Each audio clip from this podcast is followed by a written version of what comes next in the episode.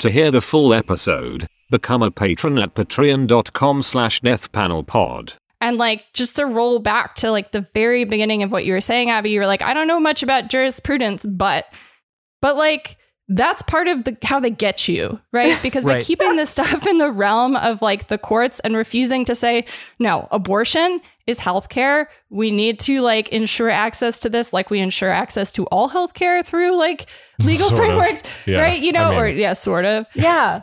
like it's it's relegated to the the domain of discourse of like national conversations and most importantly this legalistic Yes. arena right which is Yes. very privileged as to who can speak on it who feels like they intellectually have access to it and who is recognized to speak on it by the body that's actually making the decision right because like you know, you or I can't go into the Supreme Court and listen to them and speak up and ask questions or say anything. We would be arrested, right? Well, yeah, and I really I think you're getting at something that's really important here, which is there is kind of a narrative that is being or that has I think always been advanced by kind of the reproductive rights, the mainstream sort of like reproductive rights pro-choice movement in the US, which is like, you know, we won't go back, right? Like we got Roe, Right. we're not going to go back. But I think what what you're getting at, B, is the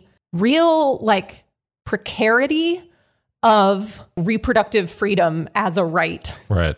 And I think that the strategy of kind of the mainstream, I mean, I have there's we could probably do a whole podcast episode about like how we got here from the movement side and like the the approach that sort of the pro-choice movement, like the pro-choice lobby has taken over the past you know 25 30 years that have kind of brought us to this point but And ironically, that episode would sound exactly like the episode where we critiqued the liberal rights framework that led to the Americans with Disabilities Act. Right. You know what I mm-hmm. mean? Like you- this is this is like bleed I think you're absolutely right. Yeah. Yeah. Yeah. So it's, I think there's this narrative that is pretty firmly entrenched among the interlocutors that participate in this discourse, which tend to be, you know, middle aged white women, um, that, you know, this is just going to set us back unbelievably. But, you know, we've been, the, the, the anti abortion movement has been sort of clawing us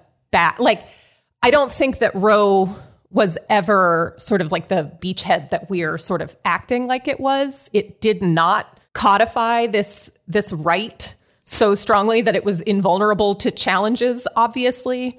I mean, I don't know. I have a lot of words for sort of the mainstream reproductive rights movement, but I think it's becoming pretty clear that perhaps situating abortion outside of the realm of regular health care and talking about it as a choice. I don't know that it's worked, and I don't know that this like strategy of trying to Well, no, it ha- it it hasn't worked. Decidedly, it has not worked. And I think you know what we talked about last time as being unique about the Texas law SB 8 was that it was designed specifically to avoid the legislative pathway that this gestational God, the name is hilarious gestational age act um, and other similar abortion bans have um, found themselves in, which is in this you know issue of pre-enforcement review. And so what it's also done you know in addition to like not giving people access to this conversation really relegating it to a like a class issue and keeping it like within this very gate kept realm of expertise and not really providing any comprehensive rights meaningfully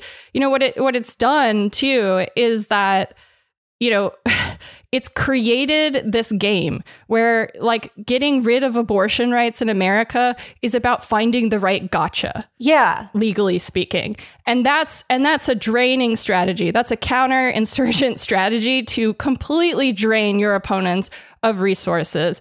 And there are a lot more coordinated resources on the side of the christian right than there are on any other of the sides of the issues that they mm-hmm. frequently do this to. That that is the sort of feeling that I got listening to these oral arguments because from the very beginning it was it's so clear. They're like you know there are two things that you could do. There's essentially there's two things the court could do here right?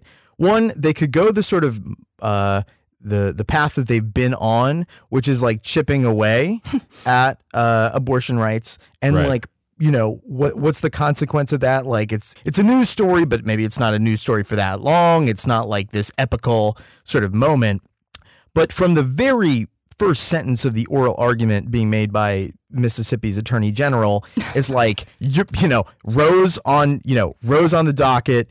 Uh, Casey's on the docket. These things have like poisoned our law, and they've got to Yeah. be back. Basically, the whole oral argument, he's inviting the conservative justices to see themselves in the same way that the Warren Court saw itself in like Brown v. Board. He's like he's inviting them to like step into this role as like historical figures, and like yeah, the mask is championing it as like some civil rights issue or some Right. shit. Yeah. and they're and they're being very blunt, and that's why the coverage I think was like quite correct to say like Roe's, like dead. It's like they're being very blunt about how they feel about these things in their responses to him. I did want to really quickly, since you mentioned Phil, the um how how right off the bat the arguments start with this just I don't know baroque uh, explanation of what the uh, Undergraduate debate club. Yeah, like literally by the first the end of the first sentence, it's like a shit show. right. Well, so um, I just this is literally how the oral arguments open. It's um, this is you're gonna hear. I'm gonna play a clip of Scott Stewart who's arguing on behalf of Mississippi, um, how he frames Roe and the and I will say that this, as you're saying, Phil, the terms of this debate basically get kind of carried forward, frankly, by Oh yeah, and The they're totally justices. set by Stewart too. Mr. Chief Justice, and may it please the court. Roe versus Wade and Planned Parenthood versus Casey haunt our country. They have no basis in the Constitution, they have no home in our history or traditions. They've damaged the democratic process, they've poisoned the law, they've choked off compromise.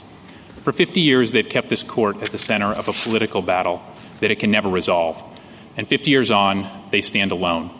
Nowhere else does this court recognize a right to end a human life.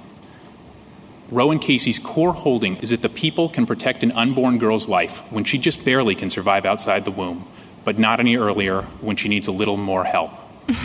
Yeah, how rude of the Supreme Court for its own decisions to put it in this impossible position.